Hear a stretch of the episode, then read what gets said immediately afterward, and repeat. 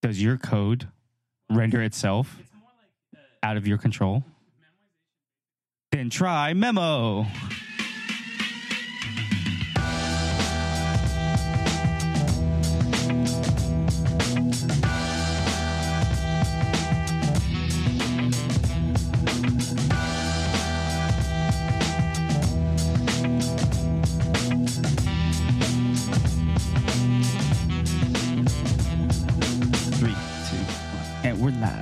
What's going on, man? Who's that? We should start doing that. We should start uh, paying homage by doing famous intros. Who who was that? That's Joe Rogan. he literally does that every single episode. Three, two, and we're live. What's going on, man? What's Ja- going on, man? Jamie, can you put that up on the on the screen? Those are the two things he says every single episode without fail. It's amazing. Hmm. It's pretty good stuff. Yeah. You're, you need to catch up on your uh, content creators, Greg. I listened to one Joe Rogan episode, and that was one with Elon. Well, he talks to a lot of different technologists. He talked to Andrew Yang Who's Andrew recently. Yang? Andrew Yang is running for the Democratic presidential nomination 2020. Wait, so he's one of the 75 people doing that? Well, he was on. I think. I think he was one of the first ones. I think he was before. He was definitely before Warren. Well, the first one doesn't, too soon.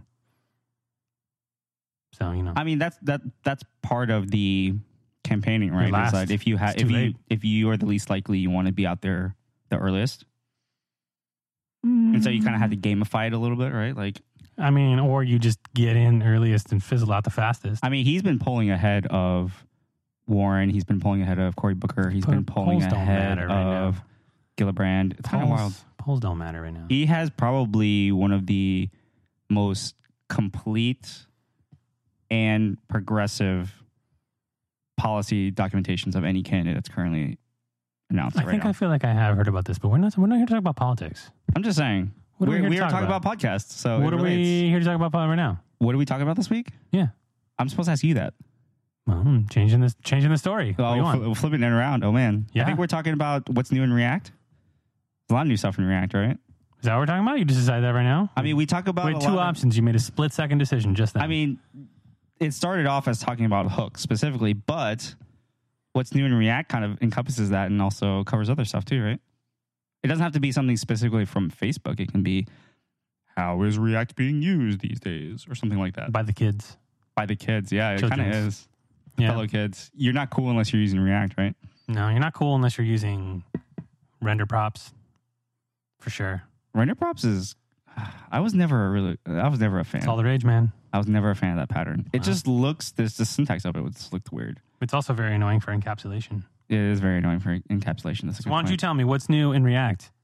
Well, the newest thing that I don't know if it's actually out yet, but it's the React hooks, right? Oh, it's out. 16.8. It is. Yeah. So if I if I download create React app right now, if I run Yeah. it right now, it's gonna do it. 16.8 hooks. Is it in Gatsby yet or no? I don't know. Uh, I don't. I don't know either. I, I'm wondering if it's in any of these other kind of React based frameworks. It's got to be in React Native too, right? He's looking it up. Uh, Are you looking it up? No, I wasn't. I was looking at something It's it's uh, what version 17? Uh, I'm, I'm going to pull up the, The roadmap. Let's the look at it. roadmap. So for those of you who don't know what we're talking about, we're talking about React hooks. And React hooks are this kind of new way to interact with React components that is pretty different from how people have done it before and kind of eliminates the need. One of the main things is that it eliminates the need for class components, essentially. You basically don't need to write a class component ever again.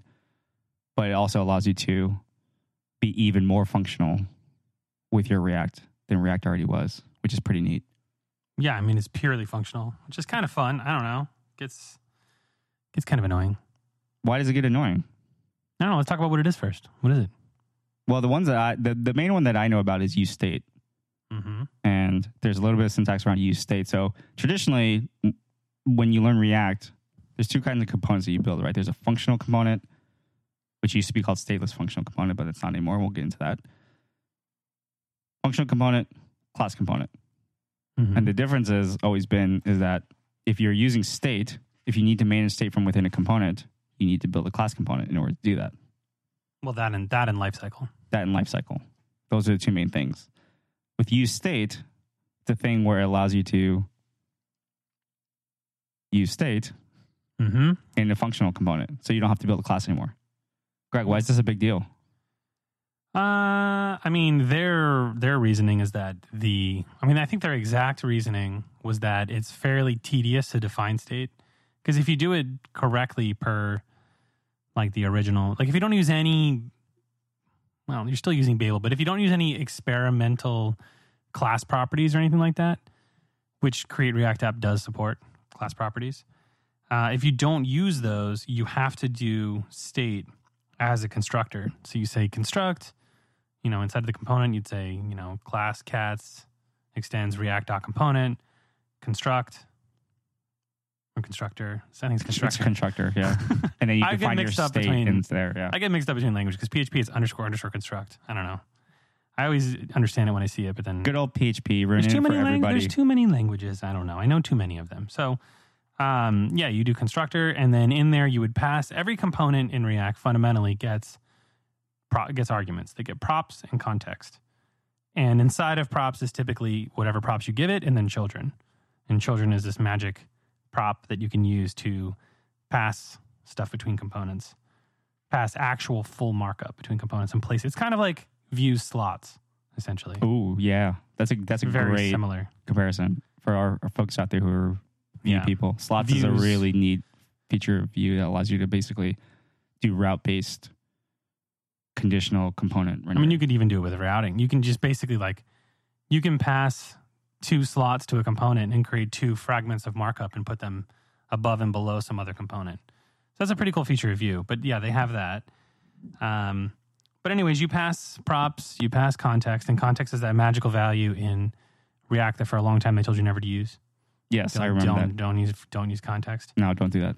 Yeah, so that's that magical value. And then what you can do with, well, what you had to do to define state before is inside of the constructor, if you needed like a state value and you do, you ignore class properties, which we'll talk about in a second, but you ignore experimental class properties that are in ES7, you basically have to say constructor, props, context, whatever, if you need context. And then you would say this dot state equals blah, blah, blah, cats equals true or whatever And a big old chunk of state right there. You got to big chunk of state. And literally the only reason why you have to define that constructor most of the time, there's two main reasons in like traditional React why you would use a constructor. One is to define state, and two is to define that if you have a method of a class that is being called by any kind of handler or any kind of async code, you would use that to it's like the old backbone thing. You'd use it to bind state. This dot on widget fired equals this dot on widget fired dot bind this. Like that whole thing. Yeah, but ES6 with ES6, you don't do that anymore. Fixes that because with arrow functions, you can just say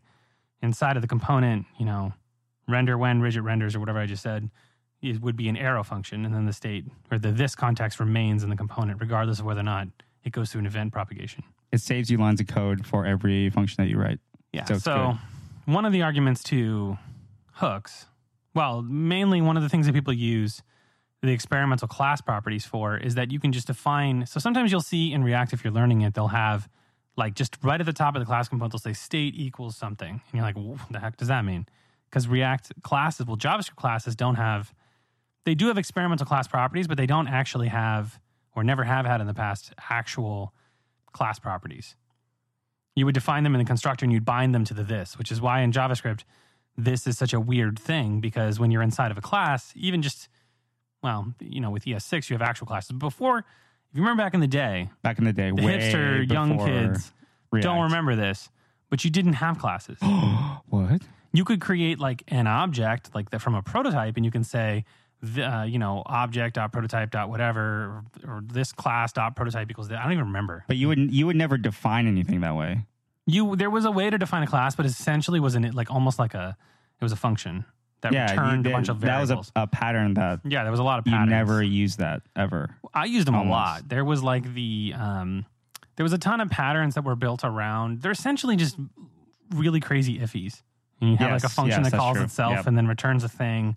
That thing has properties because you're just basically creating a really complex object, like a Pojo, like a plain old not Java object, but plain old JavaScript object, where you would just say like, you know, const. Well, before you even had that, it would be like var cats equals and then object big old, big old object. Yeah, and then if you wanted to make that be a closure, which is the whole purpose of having object encapsulation, you would wrap it in an IIFE so that Right. you create a closure the minute that the function is called, and then nothing can read, except for through the prototype, nothing can read what's inside of it. Is the whole idea. You create encapsulation Yeah. because JavaScript doesn't have the No, features of like Java like encapsulation. Even today, JavaScript objects don't have private variables because they're always attached to the prototype unless you create an IIFE in like or not an IIFE, but if you create create an enclosure inside of your object or use a set or like a map. I think it's sets. There's one of them that you can use to create variables, private variables. Uh, But you're essentially hiding them. You're hiding them like through a hash map, I think. But either way, you can always access values of an object, of a React class. They're always attached to the things dot. You can read their this values unless it's in a closure. but you're usually not though. I mean, it depends how much you care. All of your code is front end code, so it's like people can see it. It's not like you're you're writing like the whole purpose of Java's encapsulation is that you're actually writing like banking widgets, and you want to make sure that protected and private variables are protected in private. But in front end code, like, I mean, front end's the wild west. Don't put account numbers in your front end code, guys. Well, you always would- you would always yeah you might give it like a client code to Stripe or something, but then Stripe is going to do validation. You're going to do CSS protect CSRF protection. You're going to do all kinds of things to protect it. But we're getting off topic. Either way, you create those values inside of a uh, a class property in like Babel seven. So you'll say like state equals something cat's true, and then that becomes a state value. But it's only because React itself is introspecting the object's properties and it's saying, well, if you create a property called state, I know that's the state. So they're doing work to make it so the class properties work for you. Yeah, it's like reserved specifically for a thing that React handles for you. Yeah, but if you were to create a regular old JavaScript class and create a value called state, you can do it. There's nothing special about the state value. It's just that they know when they introspect into your own class, they know that if there's a value called state, then they essentially, I mean, I think Babel does it. I think, I don't think React does it. I think Babel just converts that to a construct this dot state equals this. Ooh, fun. Either way, I mean, Babel does some weird stuff, but either way, you don't actually have those properties. So getting back to the whole point of use state. So with use state, you'll say, you'll essentially say const and then you do structure two values. So you say the name of the state value. So they're when you say use state, what they're doing is they're calling a function that you pass it something to, and that's the initial value of that state. And then you have a function that modifies that. Yeah, they pass you back the value and they pass you back a function to modify it. So they've created like a, a function that you essentially say, you know, uh, cla- uh, const cats update cats equals use state, and then you put in a value of like true or false, say, and then they'll initialize the state with true, and then return you that value and return you a function to change it. Whenever you change it, they're doing some observable magic to make it so that that value changes in the component. Yeah, and you can pass that update function with whatever you want. You can Mhm. pass it. You can pass it down, 14 components down. You can do whatever you want as long as you keep a handle on that function. Yeah. So that is like the most basic hook is you just say const cats update cats equals use state true, false, or the name of the cat, whatever it is. Object. You can do anything. And then you can change that value and it'll update. The other one that's really cool is use context, which basically takes an already defined context provider and attaches it to a component. So it's the same thing as saying in the constructor or um, well, by either using a render prop or in the however you define. I'm used to the render prop version, but however you bind to it, you're essentially binding to the con- the um, to that context provider, so that whenever it updates and it's updating and managing its own state outside of the component, so it's outside of the React state render tree. They're essentially using that same logic that provides dynamically watchable and updatable values and using it for something called context. And you can use that in a functional component. Yeah, you can define context and say you could do that before in a functional component. The only You- thing you couldn't do is you couldn't use state. Oh, okay. So you could have used context by using a render prop version of a context provider in a functional component, but you couldn't have defined state. So that was when it was always weird, but you're like, hmm, if I define a value inside of the render of a functional component and then I change that value, it's never going to change. It's not gonna. Yeah, it's not gonna. It's never going to run the for it, render again, right? So, but then if you define the value as a prop coming into it, the component will re-render because its render prop, render function is always called. The the function is always called with the new values, so you can get around that. The other way you do that with a class component, if you want to be really, really, really bad, you can define uh, constant values above a class component, and you can use them as non-renderable values. Because I've had trouble with like usually this is an anti-pattern, but I've had trouble where like you define a value inside of a React component as state, and the only way you can change it is by actually changing the state, which causes the component to render. And you don't want that sometimes. Sometimes causes an infinite loop. So sometimes oh, man, you have not to, those infinite. yeah. Sometimes you- back. so you never really notice uh, people typically when they're like writing React components, they won't. A lot of the examples won't show that you can actually just define another class property that's not called state. It, yeah, it doesn't have to be inside of the actual component state. It can just be a constant, Just be a value. just sitting there, just it chilling. could be this dot cats equals something, and then you change cats in the render, and then. But the thing is, if you change that value somehow, it's not going to cause the component to re-render. So something uh, you can cache a value in the component, or even if you're really bad, outside of the component above it. I've done this a lot with like gates. So like you have something rendering, and then you have like a component will or component did update loop, and you're trying to say like, well, if this value set to true, then bypass the loop and don't run. So you can do that often with like a value that gets set by the component when it renders, but then it will you can change the value when that render loop is done, but then the next time around, something outside of the component would have to get it to render because you can't just call this dot set state. Yeah, and you don't. The whole reason you would do that is to avoid the actual re-render Yeah. for whatever reason that is, to avoid infinite loops, to do conditionals, whatever. But yeah. you want to be able to manipulate something within the component, or not within the component, but somewhere near the component without actually triggering the re-render. Yeah. It's a weird use case, but it does come up. Oh, I used to I do it all the time. But you see, the thing is, what we're getting at is these are a lot of like. Remember the, the episode we did data jujitsu and all we did problems? data jujitsu. Yeah. All those kind of problems you have with React components that are related to state rendering and caching of values and accepting values, storing values, using context, all those weird things. That's what some of the things that hooks are trying to solve, is trying to get rid of some of those issues. So the other really big hook before we kind of get into the, well, we've already gone a little bit of the details, but before you get into like a lot of details, the other really big hook is called effect.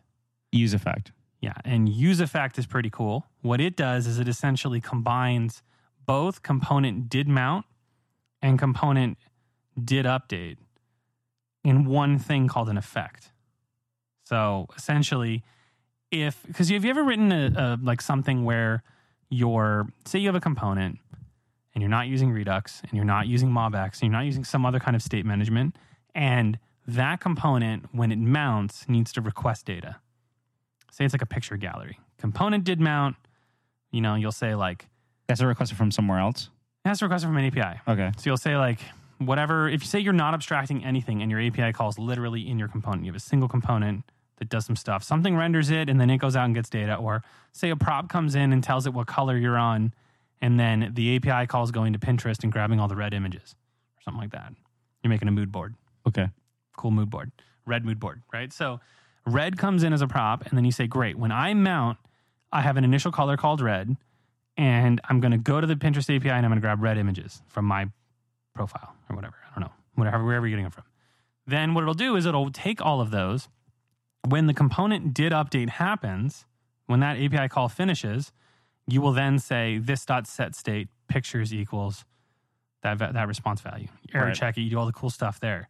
When that happens, when you call set state, it's going to cause the component to re-render, and then it's going to render all the red images into the view. And then if you say from maybe another component or the same component, you change to blue images, then that component is going to get another render and it's going to say, well, it's going to get a new.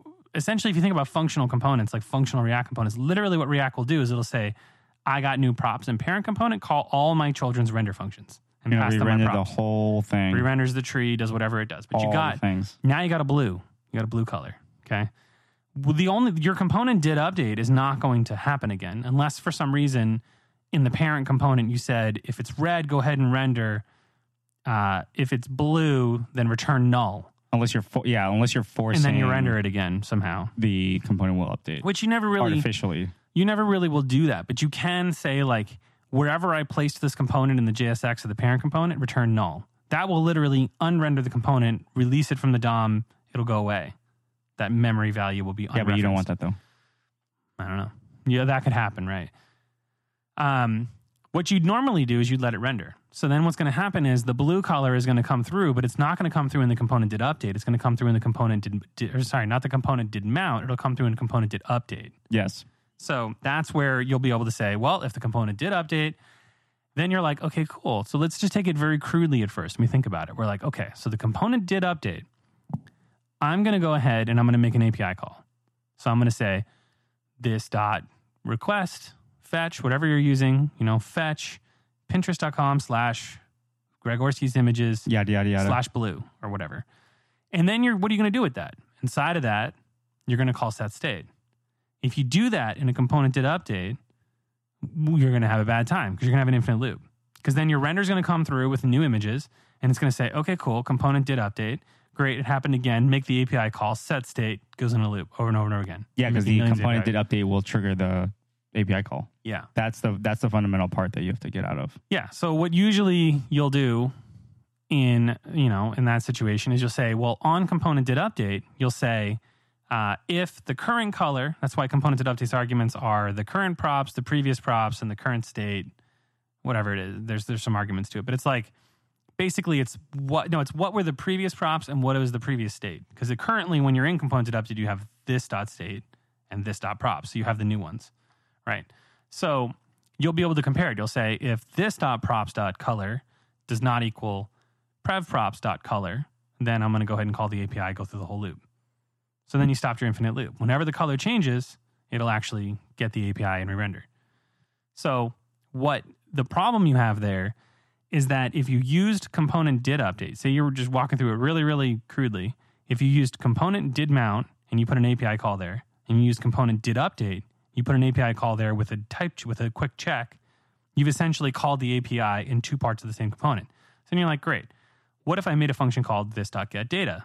So you create a new, well, yeah, well, we're talking in class components. So in the class component, you make a, a class function called getData. And then you would, from the component did update and the component did mount, you'll call get data with the current color. Right? Right. So now you've shared that API functionality between two methods. But what ends up happening with the React components is usually in the component did update, you'll have a lot more error checking. Like, are the colors different? Do I actually have colors? All of these things, right? But in the component did mount, you don't have those. You're just like, go get the colors of the current color. The current color is red, go for it. Great, got it. You know, so the two methods are very similar, but they're just slightly different. Right? One of them has a check and the other one doesn't. Now, that very crude example, that check is super simple. Is the color the same as the previous color? I can guarantee you that those checks get more crazy. So that's where use effect comes from. Oh man. So use effect basically combines both the component did mount and component did update into something called an effect. And it's essentially the same, this a similar API or method for the same thing. And I'm Googling it because I have only used hooks on one project so far. So I'm just going to go to their page. So, yeah, so they talk about things like anything that's a side effect. So I'm just kind of paraphrasing just by looking at it real quick. So, data fetching, setting up a subscription, manually changing the DOM and a React components are all examples of side effects. Whether or not you're used to calling these operations side effects or just effects, you've likely performed them in your components before. So, one of the other things that use effect allows you to do is in if say you were going to bind like a click event or some not a click event, but say you're going to bind to something, say you're going to create a set timeout. It's a good example, like a traditional example. You're going to make a set timeout in your component did mount. Well, if you don't in your component did unmount or will unmount, whichever one they haven't deprecated because they're always changing. Because they're always changing. We don't know. I, which I think it's will, and because did is like, well, it's already unmounted, it's gone now. That's why they deprecated it. Will I think is the one you use. So either way, in the component will unmount, you'll have bound in the class using a constructor likely to uh, a value called like this dot, you know, whatever timer, and then when you're in the unmount, you'll say, well, I got to keep a handle on the same timer. This goes back to like backbone days, same thing. You got to keep a handle on the timer so that in the will unmount you can un you can clear the timeout. Otherwise, you're gonna have you're gonna have a It's just gonna keep going. Yeah. it's gonna either keep going or you'll have a handler The only time you really ever notice it, it's it's a memory leak either way, but the only time you really ever notice it is if inside of your timeout, which most of the time if you have a timeout, what are you probably doing in the timeout function call? You're probably calling set state. Right? So inside of every time the timeout goes, or every time the interstate's an interval, every time the interval hits, it's gonna it's gonna try to set state. But if the component's unmounted, you're gonna it's gonna react and complain. It's gonna say you're trying to call set state on an unmounted component. So one of the things that you would traditionally do between all those three methods is component did mount, you'd bind you'd bind an interval, and then unmount, you'd unbind the interval, and then say inside of the interval that component did mount created, you would call set state on every loop of the interval. And then in component did update, you could have a reaction to the state changing of some kind. Sounds like a mess. It is. And it's, it's, it's, it's such a pain sometimes. So, one of the things that Effect allows you to do, one of the cool things that it does, besides allowing you to combine component did mount and component did update for very similar functionality, it has a particular signature where use effect's first argument is the function that's considered the effect. So it'll it's whatever you would have put in component did update, component did mount, right? It's whatever would be in those functions. There's a second argument at the end of it that is a function that's called on unmount. Oh, so it's like an unmount callback. It's a callback that the React will call when you unmount the component. that's nice. So that way, that's where you can you can unbind or do any kind of cleanup. The most common example is removing any DOM event listeners of any kind, if there were any, Yep. removing any intervals or timeouts or Yep. anything like that, uh, or whatever you're doing. If you're if it's a, if it's got an observer for some reason, like I don't know, maybe it's not MobX, but it's some kind of like observable, you would unbind the observable. Do whatever that does.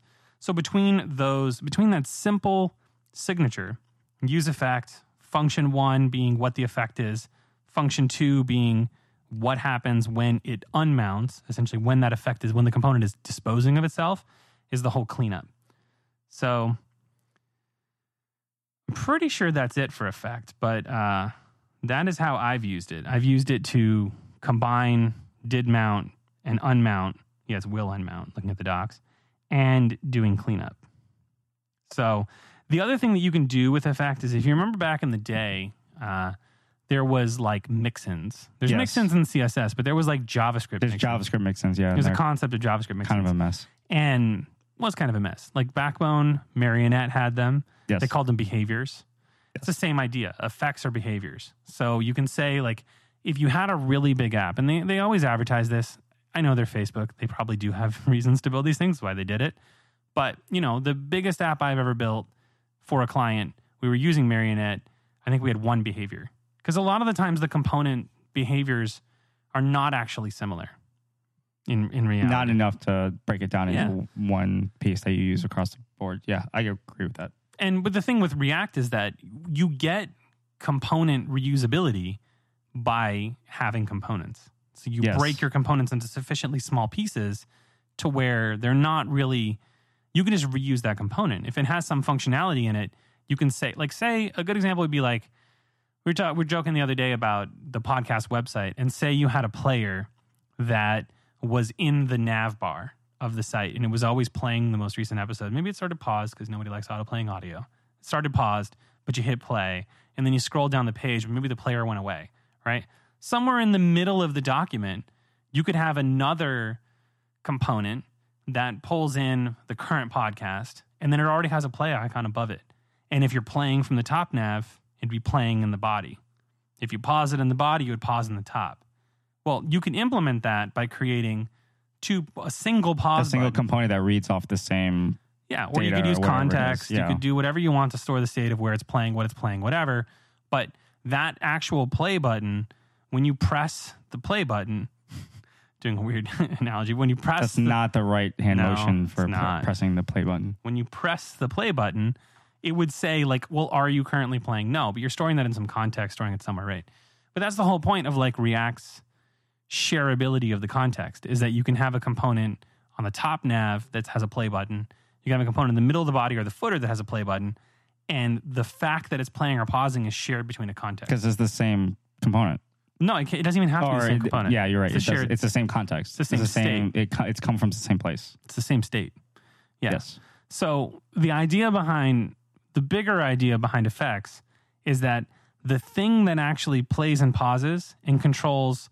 So, like, it kind of gets into control components, but say that the play button was a controlled component. So, the only way it goes from being playing to paused is if the state that's being given to it is playing or pausing. Right. You'd have to pass it in there as part of the state. Yeah. So, what you'd usually do is you'd bind Is A click event. is playing true. Well, you'd bind a playing click event to the actual component, and then in the handler of that click event, you would call not this dot set state playing or pausing because that would be within that component. You would say, you know, call this on play handler that actually sets the context Yes. through the context At a API, different at a different place. Some other Right. location. So the only example that I can think right now at 10, 1001 in the you know at night So late. is you can you can say that the actual act of toggling the play and pause would be in effect. So that Yes. that handler that says I'm currently playing or I'm currently not playing, and also I'm updating that to the context provider that's shared between those. The whole concept of like the context provider and the play pause being changed is shared logic. So you can put that in an effect and you can say, you know, import play pause effect from effect slash play pause, and you can put that in both of those components. Now you've taken, for one, both of those components, well, have to be functional components now, but they don't have to each fully implement the class situation and bind to the. I have to, I'd have to look, but I, I I don't. I'm pretty sure you could bind to a context within an effect, or you would have to use context on both of them. You'd have to write something to bind to context within the effect, but it essentially gives you the ability to not have or share or componentize, if you will, stuff that usually goes into component Yeah. lifecycle methods that are specific to each component, even though they would, in our example, be the exact same thing across different components. So it's kind of nice.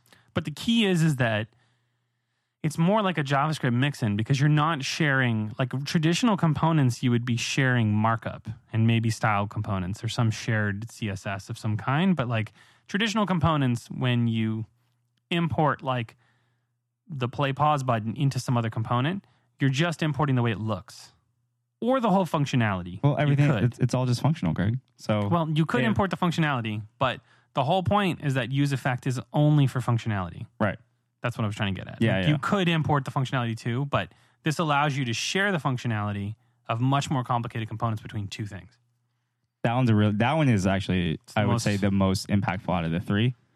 The I use state one is kind of cute. It it makes your life a little bit easier when you're writing components. Well, the thing is, you can't, like I said, you can't define state for a component without using uh, a class because you have to use either construct, which doesn't exist on functional components, or you have to use the the class properties. That's experimental ES7 features.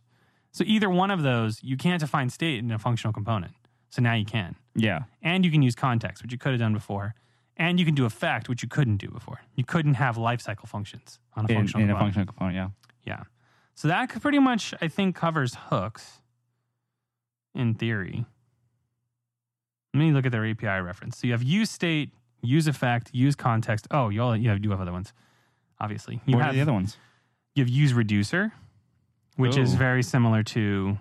Uh, it actually allows you to create Redux-like reductions of data Without Redux? Without Redux. Yeah. So you can. So the example they're giving is like, say you wanted to have some logic around your set state, which you could do in like before you call set state, you can do the logic, right? Like con- conditionally setting your initial state? No, conditionally setting the update. So like the Oh. example they're using is lit- is a counter, of course, and so it says const state dispatch, cool, very similar to Redux, equals use. I mean, obviously Abramov had something to do with this.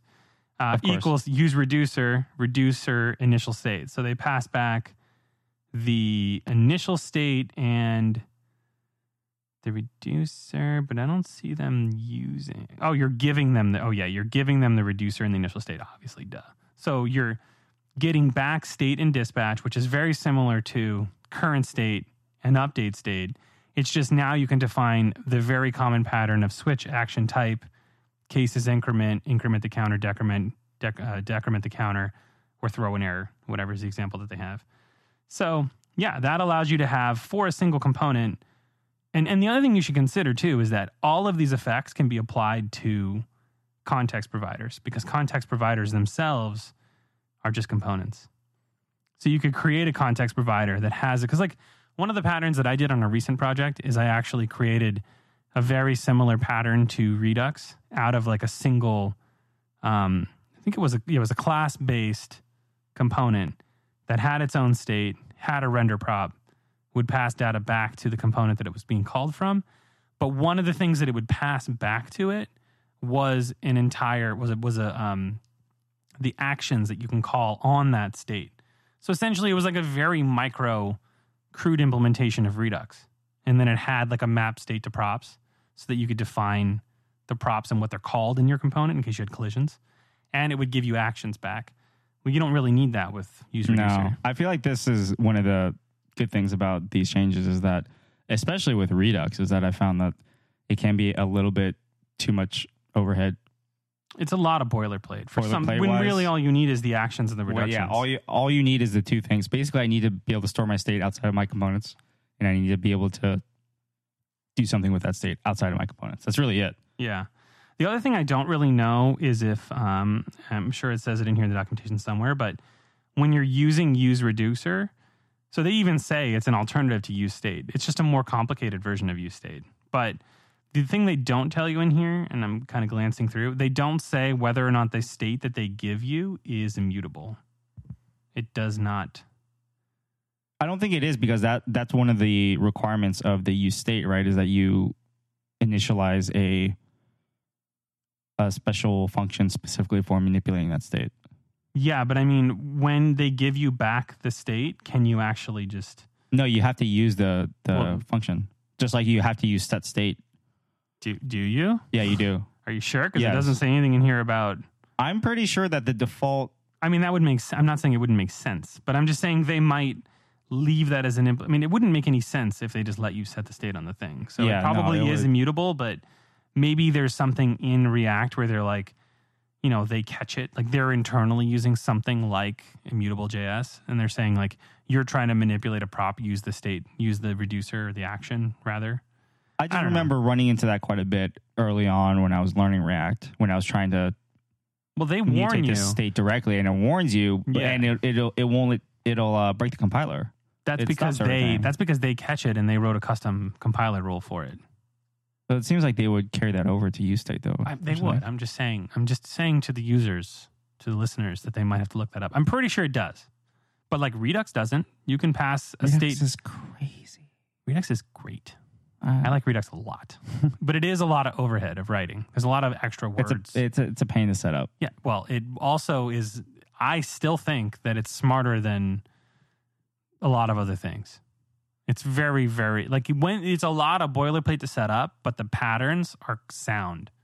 And if you use uh, the Redux invariant library, where it basically checks if you're changing state, because that's one of the reasons why a lot of people use immutable JS with Redux, because you can you can actually say because everything's passed by reference in JavaScript, when they give you back the state through the map state to props component, it's not immutable.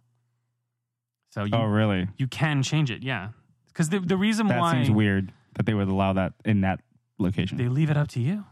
That's why they created immutable JS. oh man. I don't know. Maybe it does now. I don't know. They still keep updating Redux. It's on like version four now. Maybe it is immutable by default. But you know, there it wasn't like Redux was such a simple API that very early on, when I first started using Redux, you could change the state unless you used invariant violation, which basically turned all the values that are returned from it was a it was a middleware that would return all the values that come back to you into immutable objects. But that's the whole point of Redux's uh, reducers is that it's always that's why when you're doing Redux, you have to return a new object. You can return the same object, and you'll just never know. Yeah, but yeah, that's a terrible idea though. Well, but don't do don't do that, guys. the the point is is that you have to know what you're doing because you can just you can take a reducer and you can literally return the current state plus some other value and you just change this. You just mutated the state. Yeah, that's true. You could do that, but the pattern goes against it. Yeah, you don't want to do that, guys. So don't either way- do it. Yeah, either way. There's also use callback, uh, which, what is the purpose of this one? Pass an inline callback and an array of dependencies. Use callback will return a memoized version of the callback that only changes if one of the dependencies has changed. This is useful when passing callbacks to optimize child components that rely on reference equality to prevent unnecessary renders. Hmm. Hmm. And their example is should component update. So maybe I should look into this one more. Greg, Yeah. do you think this would help you out with maybe some problems that you've been telling us about today? hmm. Have you have you been having infinite loops? Does your code Well, it's, render itself it's more like uh, out of your control? memoization basically then returns. try memo. It, re- it's a technique used to speed up programs. I'm reading, they link directly to the Wikipedia, but it's a technique used primarily to speed up computer programs by storing the results of an expensive function calls and returning cached result when the same input occurs again. So it doesn't force them to not be different. It's just a way to cache data temporarily in memory so that you don't end up changing things for no reason. This So I- also might end up being like one of those weird hacky shortcuts that people like, oh, I don't want to set up all the other use reducers or redux. I'm just going to use memo all over the place and then like completely lose track of your global state. Hmm. I don't know. I mean, I think that the the reason that they're giving it is like, say you have two, you have a value in a component, and I mean, I don't think it really works. Well, they do give you a memo function, so you have to set it up yourself, but like, you have to basically create a difference function. But when you have like two simple values, like cats is true, and the next time it's false, you can use memo and you can say like, well, if I get a component update and cats is still false, then don't don't do an update, right? You can do that, which comes in very handy because this is one of the ways that you would eliminate infinite loops. That's true. But the reason why the memo callback is a function, the first argument is a function, is because React, not React, JavaScript itself has no equality between two arrays or two objects. yes, that's true. objects. Yes. They do it like a top level object, maybe. Uh, they don't even. No, they don't. They do between like two. This is one of those like funny JavaScript weird questions. But when you say empty object equals equals equals empty object, what's it going to do? I think it's false. I don't know. So there's that. So the whole point of this is that you can define a function that is a difference function or an equality function, and then you can use that to create callbacks to functions that don't run with the same values. And then there's use memo directly, where you can compute an expensive value and store it. So if you say like given two values A and B, run some function and determine if they've changed. So there's that. There's use ref, which uh, if you've ever used refs in React, you have to set up the ref in the constructor. You have to bind it as this dot inner ref or this dot ref or whatever. This dot cats ref equals nothing equals a null. And then in the component did update when or the component did mount equivalent when the DOM is actually say you're trying to bind to a uh, like an element in the DOM and you want to keep a reference on like a real element, you have to do that inside of the component did mount. So you know it's in the DOM so that you know it can actually bind to the component, and then you can say like this thing's ref equals that. If you were doing it, I mean, the the React version of a ref is very similar to just creating. If you were ever doing jQuery, you're creating like a cached element. So you say like var l in the old days equals dollar sign bracket a with a class of cats Right. and that would be your reference, your reference value. It's the same thing as that, except React's refs are used to bind to the actual rendered shadow element of that, but in the shadow DOM. So you can actually keep track of elements that React is rendering, but the actual HT, the actual JavaScript element API equivalent of that thing. So, but refs are kind of annoying, and you can't use them in functional components. Oh, that's fun. So if why you look why at their would they do that? They're giving us more tools. no, then you can with with hooks. There's Oh. another problem that it solves. So So you were saying previously. Okay. previously you couldn't create a ref without using a class component. So what they're doing is they're saying, and and it looks it's probably the ref is very similar to the state API. So it says const input l equals use ref null. So you're saying by default the ref is null, and then when I click a button, or sorry, when I render, you they're saying input ref equals input l. So basically, when you render the thing, you bind the ref to the input element, and then on click you can reference the input element. That's the example they're giving. Interesting. Yeah, the example they have is essentially a form. Yeah, it's for focus. So that makes sense. That makes a lot of sense. You can do focus other ways, but you know, like uh, one of the times that I had to use uh, this, re- like a ref recently, was I was rendering a form in a modal, But when the modal rendered, I wanted to focus on the form field, which is exactly what they're doing here. Is that the modal that I built? No, Is that the form that I no, built? this was not on. This that is a project. different one? Different project. All right, this one. There's something called use imperative handle, which customizes the instance value that is exposed to parent components when using ref. So I think that's the same thing as forward ref, which they have now in React, so that you can forward a ref through to a rendered component. It's essentially a way to pass a ref through, essentially. And then they have use layout effect. The signature is identical to use effect, but fires synchronously after all DOM mutations. Use this to read layout from the DOM synchronously uh, and synchronously re-render. Updates in scheduled inside use layout effect will be flushed synchronously before the browser has a chance to paint. So it's just a way to get really nitty gritty with rendering things. And then there's a use debug value. I'm learning a lot because I haven't actually read these docs before. Use debug value can be used to display a label for custom hooks in React Dev Tools. So, for example, considering the use friend status. Hmm, I wonder where they got friend statuses from. Hmm. Hmm. Custom hook describe and build your own hooks. So then you use the friend status. You're saying whether or not they're online or offline. Uh, and then you can. Oh, you can console it, so it'll tell you in the deep in the tools like whether or not your friend is online or offline, whatever. Cool. So and then, uh, yeah, that's that is hooks. That's all the hooks.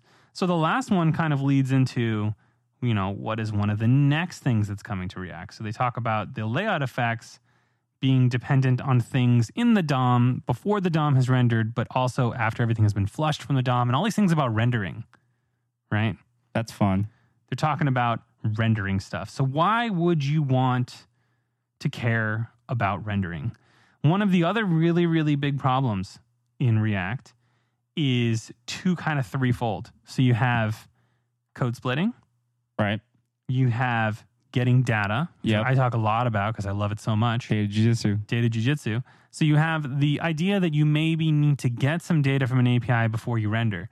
Well, traditionally, what you would do in you know React 16 7 whatever current like not 8 whatever doesn't have this stuff well actually i don't think concurrent mode is out yet or suspense for data fetching they say mid 2019 so not even ready yet but either way what the idea is is that inside of the component you will tell it that it's dependent on some data source and I, i'm not looking i'm not going to look at the api for this one because it's not something you can i think you can play with it in like maybe in one of the beta versions but it's not out yet but either way you say in the component somehow that this component, even a functional component like a hook based component, is dependent on some API request, right? So you say maybe uses concurrent data or uses uh, use fetch. I don't know what they're going to call it. They probably have a name for it already, but it uses some effect essentially that goes and gets data. But you're like, well, in the meantime, while it's getting the data, what is React going to render? It's going to render whatever's in the render function at that particular time With or without you. with or without you data. So if like the current state, so typically when you make a request, like we were talking about earlier, you'd say component did mount, go out get an API request. When the API request is successful, you await it, you do whatever. Um, well, yeah, I don't want to get into that yet. I was just thinking about async await, but so you go make the API request, you get the result, and then you set state with that result, right? So when that state comes in down below on the render, you'll typically say if this dot state dot data dot zero, the zeroth element, if you're being really crude or whatever, or this dot state dot data loaded, whatever, then you'll show the loaded component. But before you do that, you'll short circuit it and you'll probably do the opposite. You'll say, if there is no data, render me a loading state or render me a I'm grabbing data state or a placeholder state or something, right? And Face then of a cat. a face of a cat, good one. And then down below, when you actually get the data, you render the real thing. So that's one way that you can do that. But the problem is, is that if your data comes in with no data, it's going to it's going to render the cat face, and then it's going to switch to the other one. Yeah, it's gonna read render. Yeah. Now imagine a world, as I often say, where you have three or four API requests in the same component Oh man. right? So say API request one gets some part of the data. I mean, typically you'd separate these components more, but there are reasons why you wouldn't. Say API request one will get, let's just be really, really crude. API request one gets the title of the image. API request two gets the source or body of the image, the actual image itself. And API request three gets the tags for the image. So, say for instance, you were like, I want to do something cool and I want to get all three of those APIs to run in parallel. So because you know the image ID, which I don't know why you wouldn't make a better API, but whatever. So you go and you get the dataset one, which is the title, dataset two, which is the image, and dataset three, which is the tags, and say you're doing them concurrently. So the tags come first. So what you're going to see is you're going to see the component try to, re- it's going to render, but the top part will be missing because you don't have the title. And the image will be a placeholder because you don't have the image. And the bottom part will be the tags. Then you'll see the tags. It'll look gross. And then maybe the image comes in. Or say maybe the title comes in and then the image is still missing. Or So you got stuff like popping and moving around. popping and moving around, right? It's a mess. You So don't want what- that. You don't want that. So one of the things that they've added, they're going to add, is called concurrent mode. And what concurrent mode and suspense, which are the two terms, do is they don't just suspense literally defers the render for the two states. I'm loading or I'm not loading. What concurrency does, which is even more crazy, is that it actually provides priorities to rendering. Oh man. So you can say like certain portions of a component have a higher percentage of rendering or higher importance of being rendered. That's wild to me. And it becomes really, really important when you're dealing with things that are updating very, very quickly. So say you have, I think I'm looking at, I think I'm talking about the right thing. But say you have, um, I think I'm referring to suspense, but basically say you have like, say you're dealing with a stock ticker and you have like a price that's updating very, very fast. What is more important if the price changes near instantaneously with when the stock ticker changes, or that the color of the text changes from red to blue, red to green, traditionally. The price is more important. The price is more important, but they're pretty damn close because you want to know when it's, you want to visually be able to see when it goes from red to green. You don't want to change the color before the price changes. So you, so that's how you would you would have to order your priorities. Yeah. You'd have to say, okay, I know for a fact that I do not want the color to change until the price changes. So color comes after price. And then you'd Mhm. have say two or two or three other things like I know for a fact that my up arrow or down arrow is not going to change until after both the price changes and the color changes. So that comes third. Right? Mm-hmm. Yeah, render priority is actually pretty neat because I'm pretty sure I've spent a lot of time in my career, even from early on, like trying to figure out how the hell do I get these things to render in the order that I want them to render, not just not just to render at all. And I feel like this is finally the culmination of solving that problem Yeah. all these years later. So they say concurrent mode lets React apps be more responsive by rendering component trees without blocking the main thread. It is opt-in and allows React to interrupt a long-running render, for example, rendering a news new feed story to handle a high priority event, for example, text input or hover. So my example was correct. So like say you have on this theoretical page a set. So say you're you are building a stock ticker and then below you have like news updates from Google about certain stocks and they're happening pretty fast, right? But you want to make sure the prices are always updating as damn accurate as they can because the news is like something people do when they're bored and they don't want to look at the prices, right? So you would say the render, the news has like a render priority of, I don't know, say say the higher the number, the more pri- higher priority it has. Say you have the news as a priority of five, but then you say the stock ticker or the prices have a priority of 110 Yeah. you know, like CSS specificity or something. So then you can say, you know what, no matter what you do, render those prices, render the newsfeed maybe every tenth of a frame or something. Yeah. The other thing that this makes me think of as the front end half of the brain on our show is that you can trigger some some fun transitions and things in certain orders, right? So Mhm. if you're waiting for a certain piece of data to come back or or waiting for things to come back, then you can trigger animate ends of certain components that are using those pieces of data. You know, You're thinking that this one needs to come before the other one, right? If you're drawing like a stick figure, you want the waving hand to come in first before Mhm. the person's face. I don't know, something like that. Yeah. The reason why I thought of that is because I did my taxes this weekend and the software that I used had a lot of nice little fade in, fade out animations and fun colors. And it was telling me how much I was going to pay. And then it was updating the number. How much you owe. And then it was going to be how much you owe. And then, like, you have to go do this state over here. Actual state, like geographic state, not React state. And then it would change, and the number would change, and there'd be like a tree that came in, and then like a Mm. thing with like a price. And the And then number it was would like change. it was and like would you owe the count. government five million dollars, but thankfully you can save a tree by filing digitally by paying us seventy five dollars. It was more than that. It was Sad oh face. man, the the upsells were one hundred and seventy dollars. There was one that was two forty nine ninety nine for something. I don't know what it was, but I, I don't I don't need that upsell. Yeah. So I don't know. So um, just to correct myself in moment, so you can use concurrent mode in by using the unstable flag in front of the concurrent methods with React sixteen point Unstable flag. Yeah, They didn't do. want to just call it like dangerously set. No, They, they dangerously set uh they dangerously set hook. no they consistently will set things as unstable. So like when they removed component, um, I don't know, one of those methods, they called it un- the component will receive props. Just the one that always messes me up because now it's called component did update.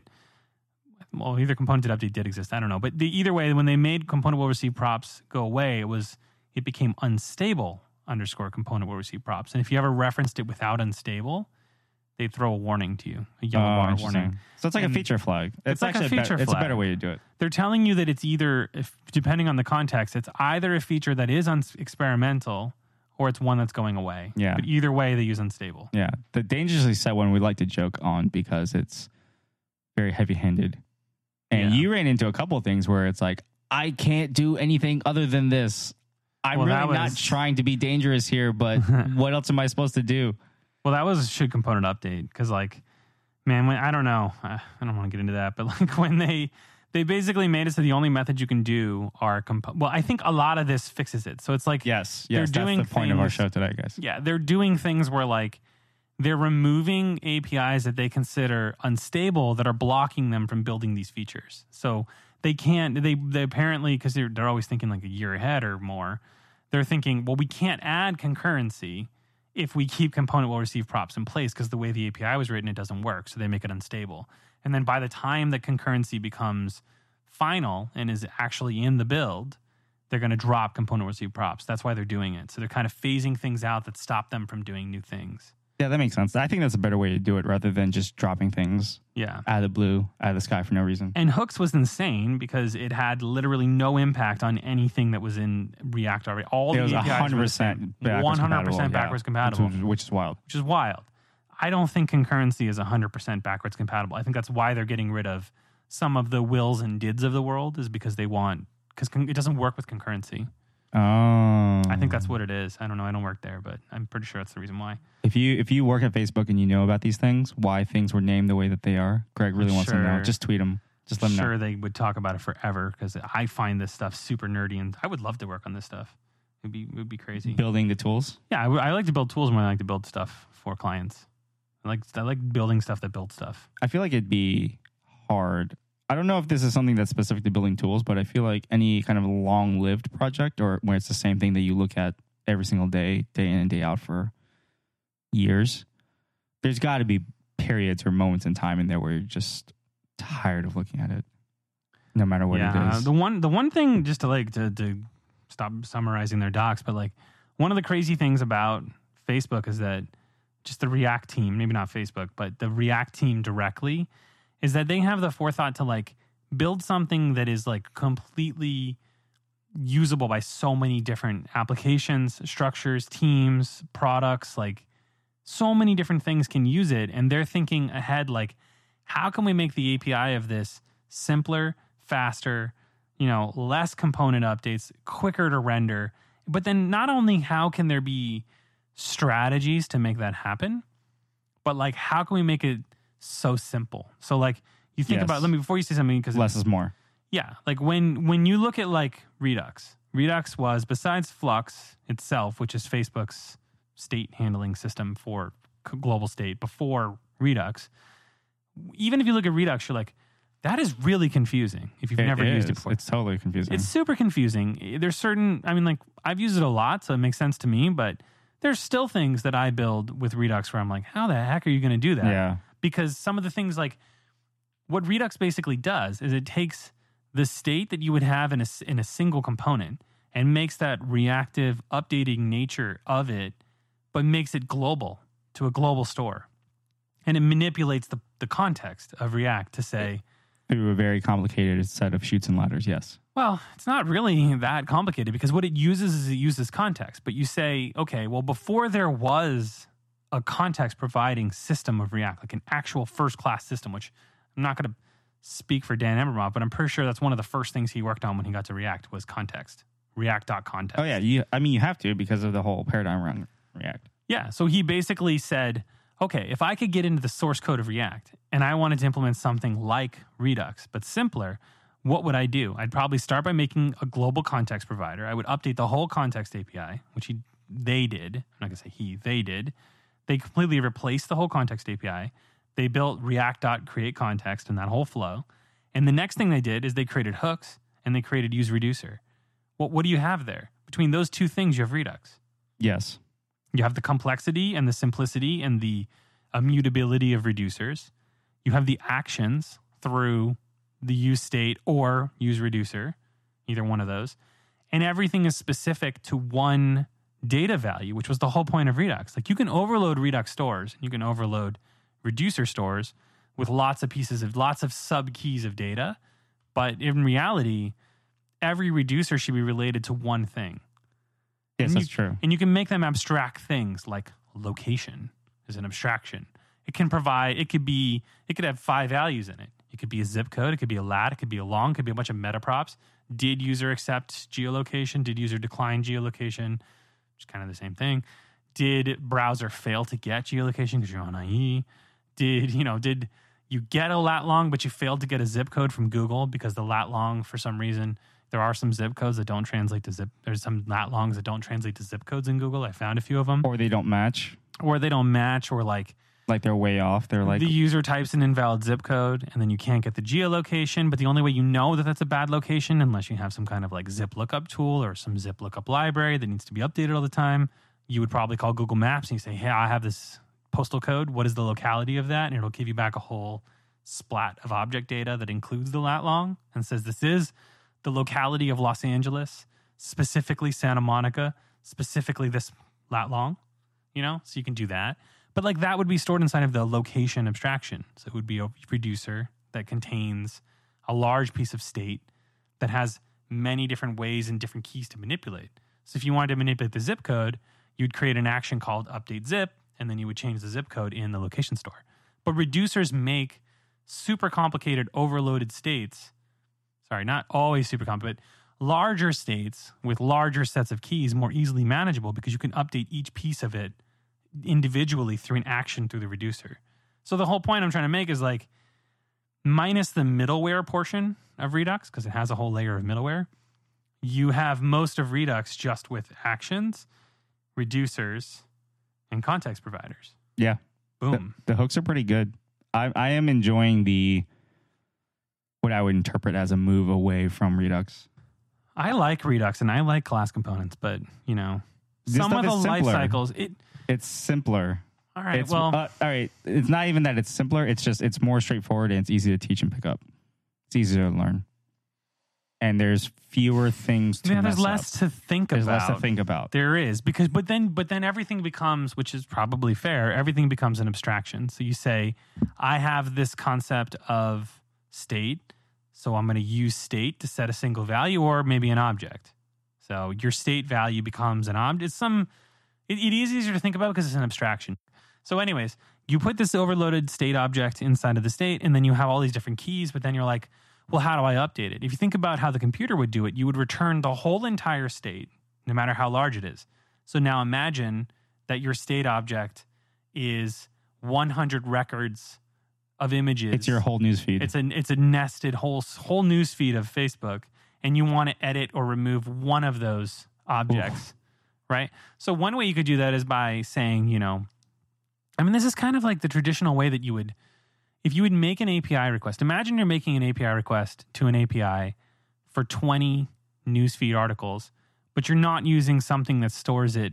Like, say, we're going just ignore React. You're using Backbone, but you don't put it in a collection with a model where each newsfeed item is an individual model. And then, say, Backbone back in the day would know that the collection of newsfeed articles comes from API slash news slash all, maybe, or news paginated page equals one, limit equals 20, whatever it is, and you get back 20 of those. But it knows internally, because you've mapped the models, that one of those particular keys in the collections object of the model, sorry, the models object, is actually the key that you can use to update that one record. Right. So there's always this problem where you're like, I've grabbed 20 news articles, but I want to add my comment to one of them. So then you say, and just imagine that the comments are attached to the news feed article and not through some pivot table. There, it's its own thing. Say it's not its own thing; it's with it. So you're like, cool. I'm going to attach a comment. So back in the day when you used to, when I used to write like PHP apps with Backbone, I would say, okay, well I have the tenth news feed article of those 20, and I want to add a comment to it. You have to make this decision the minute that you do that to say, when I want to edit the 10th object, I have to either take that 10th object, manipulate its data in memory, and then call, say you're using Backbone correctly, which a lot of people didn't do, then you'd call the update on that model. And it would essentially do a patch or an update to that object. Well, right there, as the person who's integrating the backend and the front end, you have to make a decision. Do does that API only return a status 200 and maybe the ID of the object you just modified just to be really safe? Like 200 okay, ID 10 was updated, right? That's all it returns to you.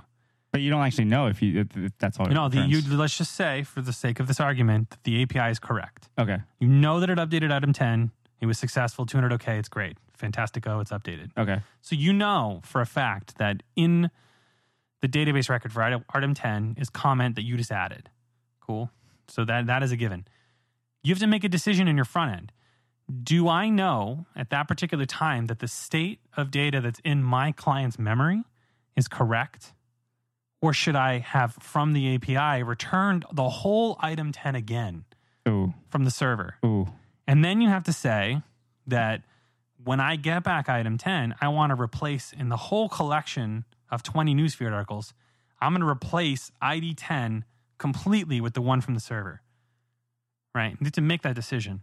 The reason why you would typically, it depends how well you control the backend, but if you know for a fact that it made the update and you're 90% sure, well, 99 or 100% sure that it made the update, you can just rely on what's in memory. The other thing is, you ever been using an app and something says something in the view and then you refresh and it goes back? Yes. It's because they did what I just said. They got the OK 200, they got the ID back, they used the one in memory, they accepted it as OK, and they went on with their life. But, But, then when the you one memory refresh, is wrong. the one on the server was right, not the one in the memory. Right.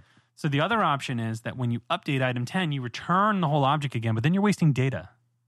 Think about the IEs and the 56K modems, man. Think about the three Gs of the world. Think about guys. the three Gs of the world. You're wasting data. Yes, that is a good. That is a good standard. So So- everything should be standardized on three G. So What, What- what fixes this problem? well, What fixes this problem? hooks. GraphQL. Gra- Oh man, Because when you make the That's a good one. update, if you wanted to know that the title was correct, you can reselect just the title. And Amazing. You can say, is that title on the server the same as my title? that's amazing. Fantastico. I'm done. The other thing that fixes it, well, I mean, that's a good way thought, you, I thought you were done. I can go on forever, man. No, we gotta, we gotta, we gotta wrap it Well, up. I don't know. That's one of the things Final, that's final, cool. final thoughts. Final thoughts on hooks. Good, not good, neutral. Yeah, Um, thumbs up, thumbs down. I'm thumbs up in it, but I need to spend more time with it because I've only used it on one project. We had um, one of my friends at work who's young developer, he's wicked smart, and he was like, "I just want to try hooks and you know Apollo Apollo hooks. This like brand new. That was Apollo's hooks. Oh, jeez. no, no, no, no. It was real hooks. Oh, that was real hooks. But they've in made- Apollo. someone, yeah, either someone or Apollo, don't know, created a Apollo hooks integration of Apollo client. So it Oh. they've created hooks. I think it's a third party thing. They've created hooks that do the things Apollo does, like mutations and whatever. They've recre- created those as a library that works well with hooks. But it's like beta. It's interesting. It still it still is very new. I think that that might be something we haven't expressed clearly is that this literally just went to the stable branch like what a month ago, a couple Yeah. weeks ago. But when they put it to the state, it's stable. They've been the talking about APIs are they've been talking about it for a long time. It hasn't been officially released until recently, but it is stable enough now to use. But it has been Yeah. talked about enough and long enough to the point where it feels like it's been out, but it hasn't actually been out. It's well, they've been, like dog 15 feeding it to themselves. So I know that the hooks themselves actually work. What I think is still question not questionable, but still needs some work is the community's use of hooks to make libraries. You don't Right. really know how what well are those how work, are the working. patterns of How how, people are already Yeah. writing React stuff? How is that going to be impacted by by these hooks? I think hooks are good. I think it's going to be positive, but it's just a whole different way of writing things. I'm thumbs up on hooks. I would super hope that hooks allows us to move more and more away from Redux, not because Redux is bad, but because it does all the same man. things. Well, I just I'll admit that I am not the biggest fan of Redux because I feel like the complexity doesn't necessarily equate to the amount of functionality that you get out of it, and you can accomplish a lot of the same things without Redux. I digress. Well, now you I can. told now you can, but you could before as well. I digress. That's Hmm. that's a whole nother episode, but Hmm. I think hooks are good. Definitely go check those out. We'll have links in the show notes about the API reference. Maybe do you have any like articles or things you want to link up that we I mean, talk they, they did a bunch of talks at the React Conf where they talked about hooks, and there are just everybody is writing about them. I know one. Um, is that one? Do you have a particular Uh, the, the source? Kent Dodds one. Yes, yes, yes, yes. he- I know which one you're talking about. We'll have a link to that one as well, so you can read up. I remember the reaction to that video, and people were like, "What? Oh my goodness, it's great!" All those things. Check out the show notes. You'll be able to learn a lot of things about hooks just just from listening to the Pub Funk show. Mhm. Greg, do you have any? Uh, do you have any picks this week? Oh man. Uh, so one of the two things I did this weekend. One is that I spent a ton of time in Destiny trying to get Thorn, which is a gun. I feel like this is a variation of every story you talk about Destiny every single week. Well, I mean, the whole point of Destiny is you farm, farm, farm things until you get something, and then you're like, "Cool, I got that." Yeah. So last time you weren't you weren't having a, a great time, but this time this Uh, weekend you're having a good time. I don't want to. I don't want to spend time time talking about it, but yeah, I mean, they they they they did some stuff early on in the season that was kind of annoying, and they've they've they always kind of like do stuff and then realize something about it that wasn't quite right, you know. So they fixed fixed the matchmaking in Gambit, which made it more fun, Hmm. and then. There's been other content that's come out. You know, there's been some things in the story that have died that have gone that have improved, and they released Thorn as a quest you can do. And the whole idea is that if I remember, remember I talked about the last word, which is a gun. Yes, I think A while ago. briefly. Yeah. So there's two guns in the world that represent good and evil, which we were Oh, talking about man. earlier, and you were like, "Oh, it's like Star Wars and whatever." So there's I'm just not saying that's bad. I'm just saying it reminds me of Star Wars. yeah. So th- so Thorn was the gun that was used by a very bad guardian who was evil, went to the darkness. And then the last word is a gun that was used by a guardian who was really good, who fought against evil. So in the current lore in Destiny 2, you can actually get both guns. Oh man. You just got the last word last season, and then you're getting Thorn in this season. does something bad not happen if you possess both guns? Nah, they kind of are. Well, you you've recreate essentially when you got the last word. Everybody, so everybody in Destiny is has the same story, so they're all treated like they're the, you're the guardian of the world, even though there's other guardians. So whatever. But everybody got the last word by going in, doing a bunch of stuff, and then going into a dungeon and stealing the gun back from something who had it from the guy who lost it. So there's like some lore story around how he lost it, how the bad thing got a hold of it and you get it back. With Thorn, you actually go to the you essentially become dark to recreate it. So you have to go oh, into with both guns, you had to go into the crucible and kill people. Oh man, So there was a lot of like you know, the the drifter who's the guy who runs Gambit was like, "Oh, where did you get that gun?" talking about the last word cuz he's partially potentially dark.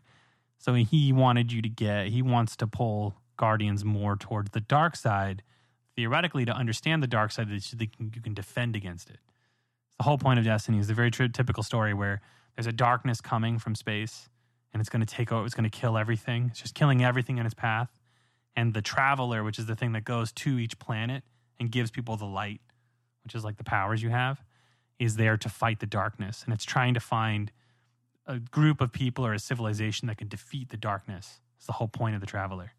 Oh man, So there's a lot of lore, a lot of lore in it's a Destiny. very very deep story. So I got I got uh, the thorn. I haven't even shot it yet. I just got it and just logged right off because I had to go do other stuff. And That that's your pick. That was one of my picks. You have another pick? The other one was the headphones you saw. Oh, tell us about the headphones. Was that better than thorn? You don't like Uh, Thorn? that's a better. That's a better. you don't like guns. Well, Well, some it's- people who play this and listen to this might like thorn is guns. thorn is a little bit abstract. Everything's a pick. abstract. Hooks are Everything abstract. everything C Everything is C. Everything's Everything is an abstract. Time is a abstraction. concept. on top of C. Time is a That's true. concept wrapped in an enigma in a singularity. Tell us about the headphones, Greg. So the other thing was I've always wanted uh, I, I've always wanted a pair of good open back like traditional dynamic driving headphones because I have a pair of open back planars and I've had a pair of open back dynamic drivers that I didn't like that I sold to a friend of mine. And then uh, I've never owned a pair of Beyerdynamics, even though I like their sound and I've always have heard people that have had them, never owned a pair. So I decided to get a pair of the DT990s, 250 ohm. They are very nice. I tried them on earlier. They're very comfortable. They're extremely light. They're way more comfortable than the M50s, which you're wearing. We're both wearing right now. They're very light for. I was surprised by how light they were. yeah, they're very easy. You know, the thing is, they. I think that they sound pretty good for music, but I think that the planars sound better for music. But I think that the separation and the kind of the the the difference between the treble and the bass and everything is just way better for gaming with the DTs. I think they're one of the best gaming headphones. The other thing is they're open back, so you can use, you know, like my microphone at home when I play games, and I can still hear myself talking, but I can keep both headphones on. So they're you really, have the soundstage. and they have the sound stage, and they sound really good, and the sound doesn't really leak out of them as much into the have the mic as, uh, as say the planars do. So they're kind of isolated, but you can still hear. Oh yeah, so that's oh, okay. I know what you're talking about. That series is is been talked about online as like being a, a quote unquote semi open, which is Yeah. not a fully like you're going to hear You're every not single going to hear thing. everything, but you can hear it. but you can hear it. They're and I can hear open. people talking to me while I'm wearing them pretty relatively, unless the music, unless what I'm doing is loud, like shooting Thorn. Oh man, So it's all about gaming. that's cool. Did you get those from Amazon? Did you get them anywhere special? I get everything from Amazon. Yeah. You should branch out. I mean, they had the best price. They were not that That's expensive. that's They- true. That's the way to go. And they came in two days. I ordered them on Friday, I think, Friday morning, and they came Saturday morning at 8 a.m. That's pretty amazing. Now you pay for stuff at Amazon. I have gotten things that uh, were same day shipping before, and it still boggles my mind. I don't understand how they do it. I don't get how they do it. There are definitely like couriers in there somewhere, but it's just They probably had them available technology, at, man.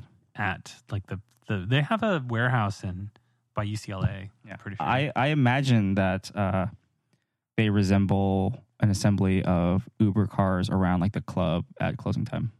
They just they're just kind of hanging out waiting Closing time. at like six a.m. and then all of a Mhm. sudden the the Amazon gates open up and then like they're just like throwing people packages and they're like clamoring to get. Are get. you them saying and that they're telling around. the drunk people to deliver the packages or for coming out of the club, or they're telling the Uber No, drivers I'm when saying the club's I'm saying the couriers, the same day delivery couriers are like gathered around, kind of like the same way cabs are around the club Mm. at closing time, because they know that they're about to get. This is a terrible analogy. I'm I know, sorry. I was just I'm wondering very sorry, you're going everyone. with this. What's your pick? My pick. I have two Your pick is better analogies by Albert Park. better analogies. by my next for my next book, I've got two picks. So these are two interesting websites I've seen recently. First one is called Generative.fm. Did you see this? Have you heard about this at all? I have seen like one of the generative algorithm things for images, but I don't know what is this. Generative FM is a website that plays generative music. no way. It's really good. So it is there. Are, it, it does not play a single audio file on this website. Right? It has, I think, maybe a dozen, maybe fifteen different tracks.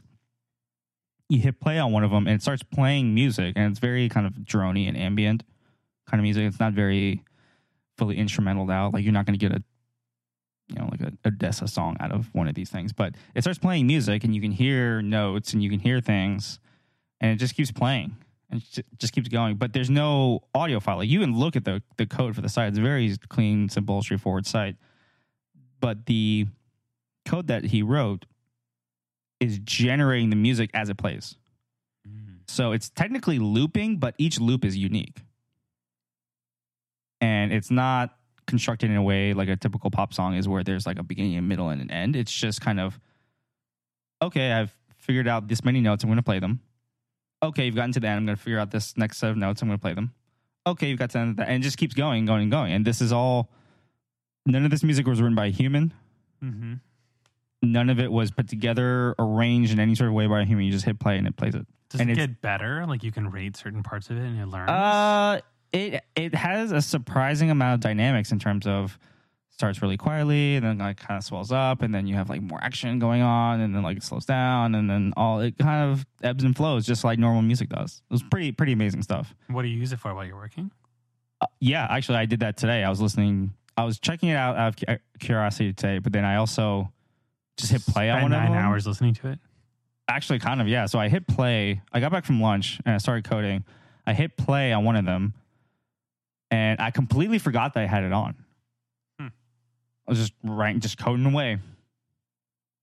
And then I was going to get up and do something. I realized I had the music on. I was like, oh, wait, that's not Spotify. That is a computer playing music for me. I can't believe that.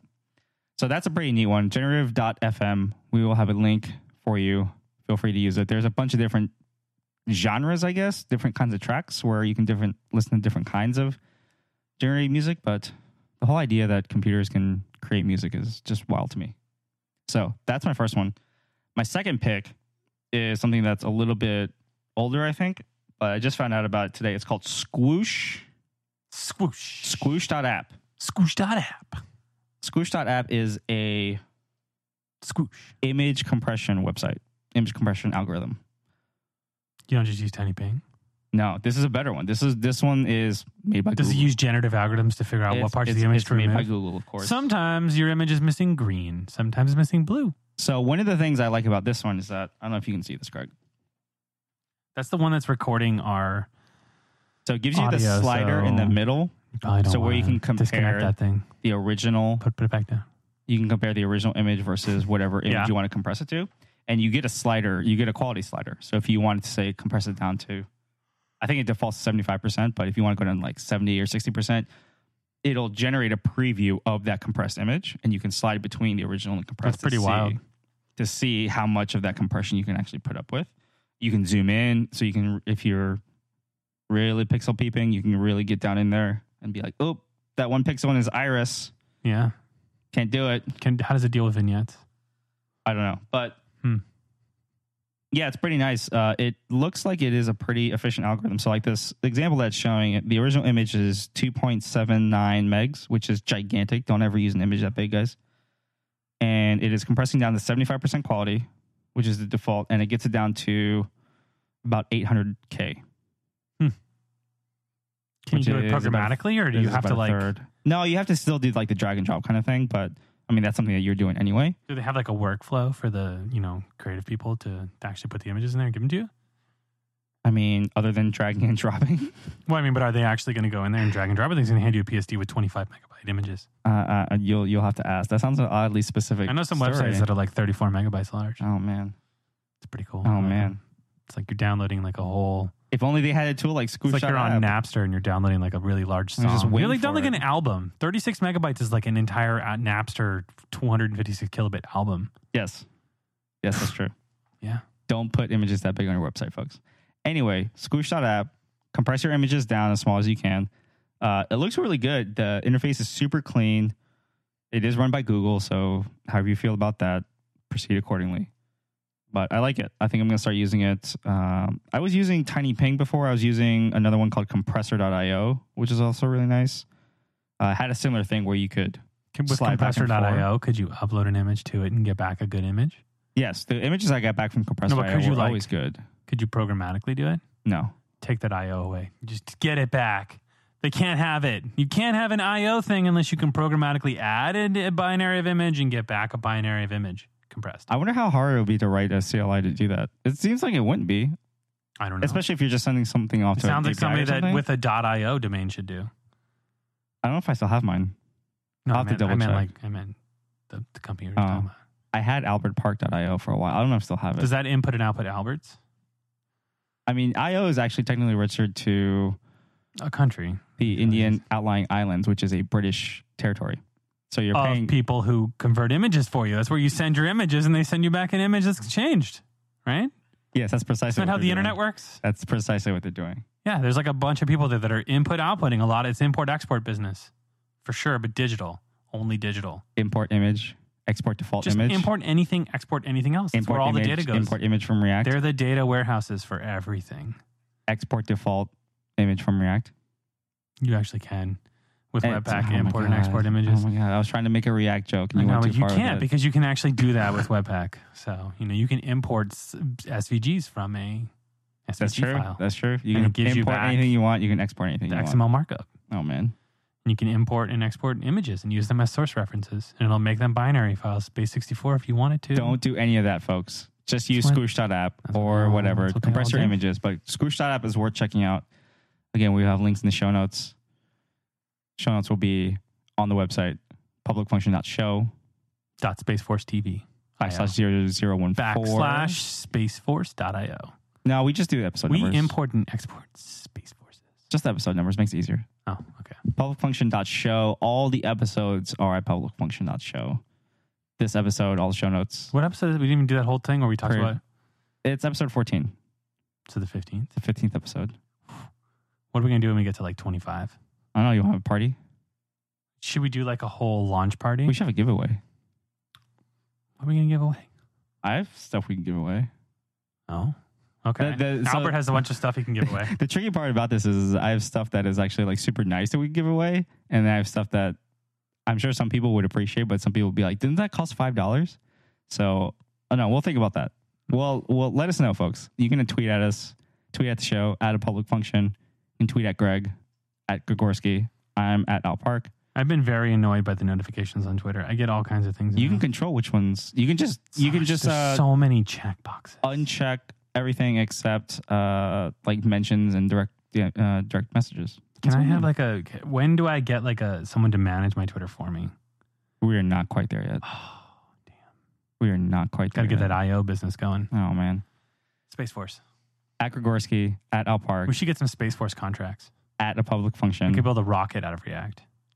as long as that person is We'll managing build- our our We'll social build media. the entire like rocket management view system subsystem out of React. Touchscreen sensitive. I mean, There's got to be a library for that, right? like, touch Hammer JS to do touchscreen. Is there a React implementation of Hammer? I haven't seen I'm one. sure there's React Hammer, probably. Or I mean, the problem with those is that the especially the ports is that they're not always first party ports, and so they are varying levels of quality to those. Well, some of them are depends if good, and the- some of them aren't. depends if the original one is written in a way that it could be ported. That's true. That is part of it, but still, you still have the problem. Hammer was pretty dope. Ports. but it was built a long time ago. That's true. If you got, if listeners, if you know of anything that I'm you like to use, definitely one- let us know.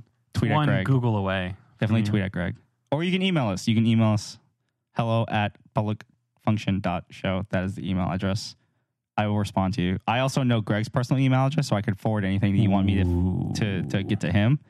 So I'll send him anything. Just let us know. Just put it in the subject line. Forward this to Greg, please. PLZ, please. And please, please uh, message Al Park and tell him all the things we said wrong about hooks today. Yes, that would be amazing. That'd be and all great. the other things. Yes. Everything we said wrong, he said it. I didn't say it. Make sure you make sure you in, include the hashtag will actually because everyone loves it when you do that on Twitter. What does that mean? Mm, I don't know what that is. What is that? There's an entire subsection of we'll call them a a subspecies of troll on Twitter that like to just go around and try to correct people for no reason. And as you can Oh, imagine, the well, actually. They said Yes. will, actually. hashtag well actually. Well, actually, React hooks don't even do hooks. I don't know what you're talking Um, about. well, actually, uh, React hooks didn't come out until uh, January 1st, not January 2nd. You got that wrong, Concurrency is um, a thing that's that's unsuitable, not unstable. You had the word wrong. super looking forward to all of those. Let us know, Totally. folks. Hey guys, we're all learning too. I have been doing React for about what three years now. Been doing React for three years. Literally, just did my fuck book. did my first Falk. Did my first hook project. Like You've been doing React for three years. I think so. The the one internal project that I built. When did you start? When did you? Because you showed me the Stephen Grider video, like I would say two years ago. Uh, Yeah, but I- that wasn't the summer. first That- You did time- before that. Okay. that I had ever used. That was when I was trying. Maybe it was two and a half month years, but months. I remember it was the Guys, summer I learned to two React years ago, just because ago. it was a hot summer. Like temperature wise. Yes, it was hot outside. Is and that I how came you inside. base everything based No, on I like, just the, remember- the I don't phases know. of the moon? I think I came into work one day with shorts, which is something I never ever do. And then you were like, "Hey, watch this video because we're gonna have to do this stuff in our future," or something like that. You made some God, like I have very such forethought. you you made this very uh future looking remark, and I was like, "That can't be right." But I don't have anything to do. They, I'll just do this. All right, maybe it was two and a half years ago, Two- but two a years long sounds about right. time. And hooks just did my first project. I mean, it did just come out, but it's hard to use stuff like that in production. It's just it just changes everything. It changes all things. Anyway, It does change a lot. Anyways, that's why the backwards we gotta go compatibility to is such a big deal. it's eleven o'clock. It is. It's super late. Greg, hmm. see you next week. See you next week.